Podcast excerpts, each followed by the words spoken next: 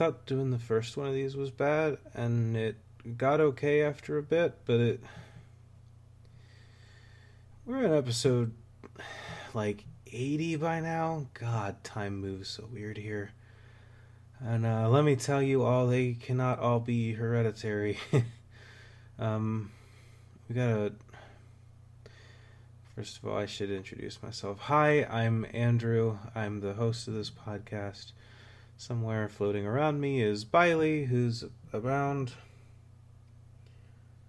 I don't know if he said anything, but hi. Anyways, I've got my lovely, insightful co host, Egg, as always. Egg, say hello. That's a good point, Egg. Uh, anyways, we're gonna. They can't all be hereditary.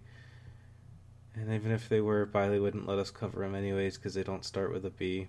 So, we got a, a group of movies today that we'll talk about. First of all, I've got Birdemic, Shock and Terror. If you want to follow along with me, you can do that at wikipedia.org slash wiki slash Birdemic colon underscore shock underscore and underscore terror. Uh, I'm going to go through and review this Wikipedia profile and see if it got me as spooked as uh, the movie itself would be. Um, I'm going to rate it at the end and we'll see how we go. Let's take it from the top. Birdemic, shock and terror, often shortened to Birdemic, which makes sense because that's because it's what's in front of the colon, is a 2012, a 2010 American independent romantic horror film. It's cute. Was written, directed, and produced by James Nguyen and stars Alan Bagh and Whitney Moore. It was inspired by Alfred Hitchcock's The Birds. Birdemic tells the story of a romance between the two main characters as their small town is attacked by birds. This film was largely self financed and was produced through Nguyen's Movie Head Pictures Company for a budget of less than $10,000. That's really cool. This podcast is also produced for a budget of less than $10,000. Uh, this film has gained notoriety for its poor quality, with many critics citing it as one of the worst films of all time. This podcast also has poor quality, and I also cite it as one of the worst podcasts of all time. So we have that in common. Yeah, sorry, Biley. I'm I'm going. I'm going. I'm going. Okay. Um, this Wikipedia page it has a cast list. It's got a lot on the production and the promotion and release and reception. Um, so that's cool. It's it's a pretty well pretty pretty well rounded um, thing. Pretty well rounded article altogether. Um, the plot section is probably where it falls short because it's pretty short. Um, but I'm to go ahead and uh, start reading that to you. Not that I know what Biley could do that's worse than making me do this, but I guess I don't want to find out. Rod is a young software salesman living a successful life in Silicon Valley. He meets up with old classmate and aspiring fashion model Natalie and begins dating her. Things go well for the couple, with Rod receiving a large bonus that he uses to start his own business, while Natalie is chosen as a Victoria's Secret model. Damn, we're making moves for ourselves. Good work, power couple. As they go closer, as they grow closer, the couple remains oblivious to signs of something going wrong around them, such as unexplained wildfires and the carcasses of deceased birds turning up on beaches. That's spooky. After consummating their relationship in a motel, hell yeah, get it. Rod and Natalie wake up to find that their town is under attack from eagles and vultures. The birds spit acid and explode into flames upon striking the ground, having become toxic and mutated due to global warming. I'm as spooked out by global warming as the rest of us, but I don't think that's what it's going to do. I think it's just going to kill things.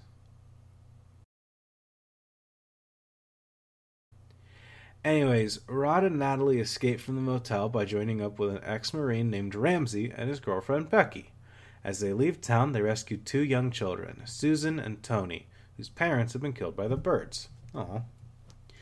The group proceeds to drive from one town to the next, fending off more bird attacks along the way and briefly meeting a scientist named Dr. Jones studying the phenomenon. Becky is killed by the birds. Hmm. Ramsey tries to save a busload of tourists. As they leave the bus, Ramsey and the tourists are killed by acid that's dropped by the birds. Natalie stops Rod from attempting to rescue Ramsey because she fears the birds will kill him too. That's a shame. Natalie, Rod, and the kids continue to flee from the birds, driving into a forest where they briefly meet a tree hugger named Tom Hill, who talks to them about the dangers of global warming. After escaping a forest fire, the quartet ultimately settles on a small beach where Rod fishes for dinner. As they prepare to eat, they're attacked by birds, but then doves appear and all the birds leave in peace. The film ends as Rod, Natalie, and kids watch the birds fly off into the horizon. This movie has a running time of 93 minutes, and I have no idea where it went because that took me two minutes to get through, and there's not a lot there. Anyways, this one doesn't really seem like it's that strong of a movie, so I guess I'm gonna move on to the next movie. I Biley wants me to cover next uh, Bikini Bloodbath. You can find that at wikipedia.org slash wiki slash bikini underscore bloodbath. Uh, first of all, this page is not very good. It has um, a cast and references and a basic overview. It doesn't. Biley, this doesn't have a plot summary. I don't know how you want me to cover. No, no, I, I get egg. Can you weigh in on this? I don't think that it's gonna be a good no, fine. I'll read the page. Okay, I just want to make sure that we're all aware of what's going on. Um, okay, so this one kind of builds off of. So a lot of people complain that horror movies are just an excuse to get people in scanty clothing and to see them naked, and I don't think that this is doing people that argue against that any favors. Um, Bikini Bloodbath is a 2006 comedy film that parodies the horror slashy movies of the 1980s. Written and directed by Jonathan Gorman and Thomas Edward Seymour, the film focuses on a high school girls volleyball team that plans to host an end of semester party. Two members of the boys' football team crash the party, but the problems begin when the manis- uh, when the ma- maniacal when the maniacal chief death sorry when the maniacal chef death a serial killer portrayed by Rob Kaz, who wields meat cleavers and culinary one liners, interrupts the procedures by slaying the partygoers. Okay. Shot on locations across Connecticut in 2005, Bikini Bloodbath was planned as the first of an ongoing horror comedy series. The film was released on DVD on December 2007, and its sequels, Bikini Bloodbath Car Wash, named the number one ridiculously named the number one ridiculously awesome horror movie titles of all time in 2010 by Mark H. Harris, an About.com guide, and Bikini Bloodbath Christmas are also out on DVD. Co director Seymour cited the Peter Jackson Lord of the Rings trilogy for the inspiration of creating back to back films. Uh, it's smart of the filmmakers to realize that Peter Jackson invented the sequel. Additional films in the Bikini Bloodbath series are being planned. Debbie Rochon stars in all three films as a volleyball coach. Other actors in the series include Lloyd Kaufman, Rachel Robbins, Monique Gada Dupree, and Sherry Lynch.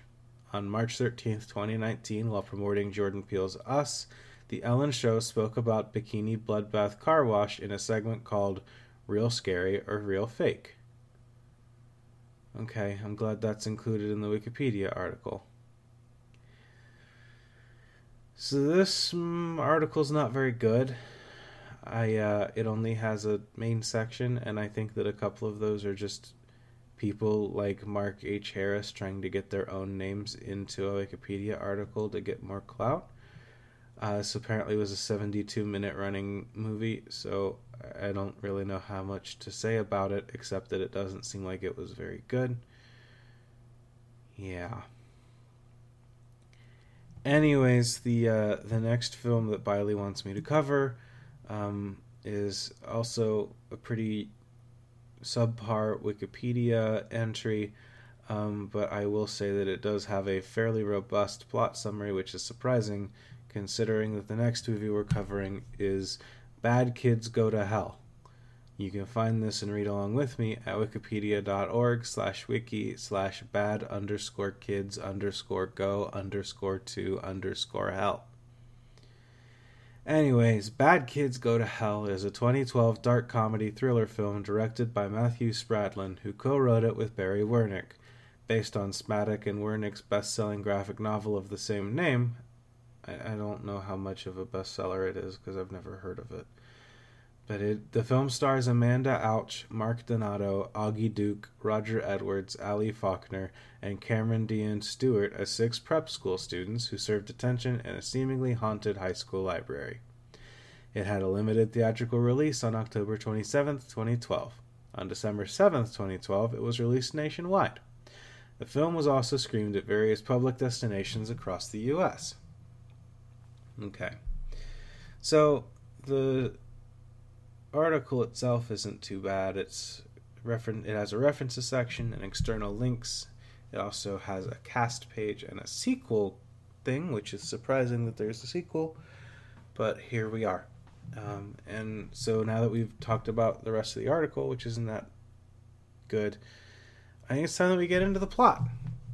Uh, the plot of this movie is that a SWAT team barges into a school library to find a student holding an axe and surrounded by savaged bodies, before the film goes back eight hours previously. Oh, it's like a spooky time travel novel. This is cool. Six unruly prep school students are forced to serve Saturday detention for eight hours at Crestview Academy, where psychologist Dr. Day conducts psychological testing on the students to examine their personalities and trigger their demeanors recording each session in the process. When Headmaster Nash gives an expulsion notice to low income student Matt Clark, Matt convinces him to change it to an eight hour detention on a Saturday. Going from an expulsion to an eight hour detention is a pretty big jump, so good work on Matt on your talking skills on that one. Um, Matt serves the detention with the awkward Tarek Ahmed, the jock Craig Cook, the sly goth girl Veronica Harmon, and the prissy and asthmatic Megan McDurst and the popular girl Trisha Wilkes. So it's kind of like the Breakfast Club, except the only breakfast that these kids are getting served is death. For their detention, Dr. Day takes away their phones, restricts their internet reach, and gives them an assignment to write the school's history. He then locks the students alone in the school's new library, which has uh, which has had some further remodeling by the by the janitor, Max, with his addition of Native American portraits and an Apache statue. The students believe the library is haunted. They realize they have mutually dysfunctional family lives, that they have their differences with each other sparked from prior encounters that have been recorded on camera. America hides Megan's inhaler and frames Tarek, leading to Megan having an asthma attack and dying. That's spooky. I would not want to serve in a detention where a kid died. With limited computer access to the school's databanks, Victoria begins work on their history project. They learn how land was stolen from an Apache tribe in the 1870s by General Andrew Winston Clark, which was then taken over by the city of Crestview to build the school. The new library was built on neighboring land that belonged to recently deceased Apache elder Jacob Rainwater. Okay. So this is kind of like Poltergeist, in which it's built on stolen Native American land frankly, that kind of describes the whole nation. But we're going to focus on this one school for now. As the students argue off and on, they discover a vent that allows them to navigate to different rooms that are locked. They learn that Matt has an undisclosed criminal background and become suspicious of him. After Tarek goes missing and they return to the library through the vent, they learn that Trisha's mother is the governor, and Craig's father is a city councilman, and Megan's father co owns the property on which Tarek's father's company built the library, all of whom made an agreement with the school to ensure their spoiled kids would be guaranteed to graduate in exchange for gifting the library. A dark storm rages outside the school, tampering with the lights and electronics outside, increasing the students' feeling that there's a paranormal activity. Craig falls down the steps in the library and is staked by one of his crutches, dying instantly. That's spooky. I can't believe that two of these kids are dying from random happenstance so far. Not long after, Trisha admits her mother was the reason why Rainwater lost his house, and Veronica secures evidence on Craig's camera showing that Trisha, Craig, Megan, and Tarek had killed Jacob Rainwater at his home to vacate the ownership of the property, leaving no next of kin to take over. Deeply believing in the paranormal, they, con- they attempt to contact Jacob's spirit so that Trisha can call a truce, but the spirit rebels and seemingly harms Veronica. The spirit then appears, and Trisha uses a nail gun to commit suicide due to the fright. This is spooky. I don't know why they think that Jacob would make a truce with them, considering that these kids all murdered him. But I guess that's what they did. Dr. Day emerges to reveal his alliance with Veronica. The whole time, they masterminded everyone's paranormal delusions and emotional outbursts. I don't think masterminded is a word, Wikipedia, but you're trying your best. Uh, they masterminded everyone's paranormal delusions and emotional outbursts, triggered by psychological inkblot tests, all to sell the story and make money. Killed by Dr. Day for trying to escape through a vent, Tarek's dead body is what was used as the ghost. Okay.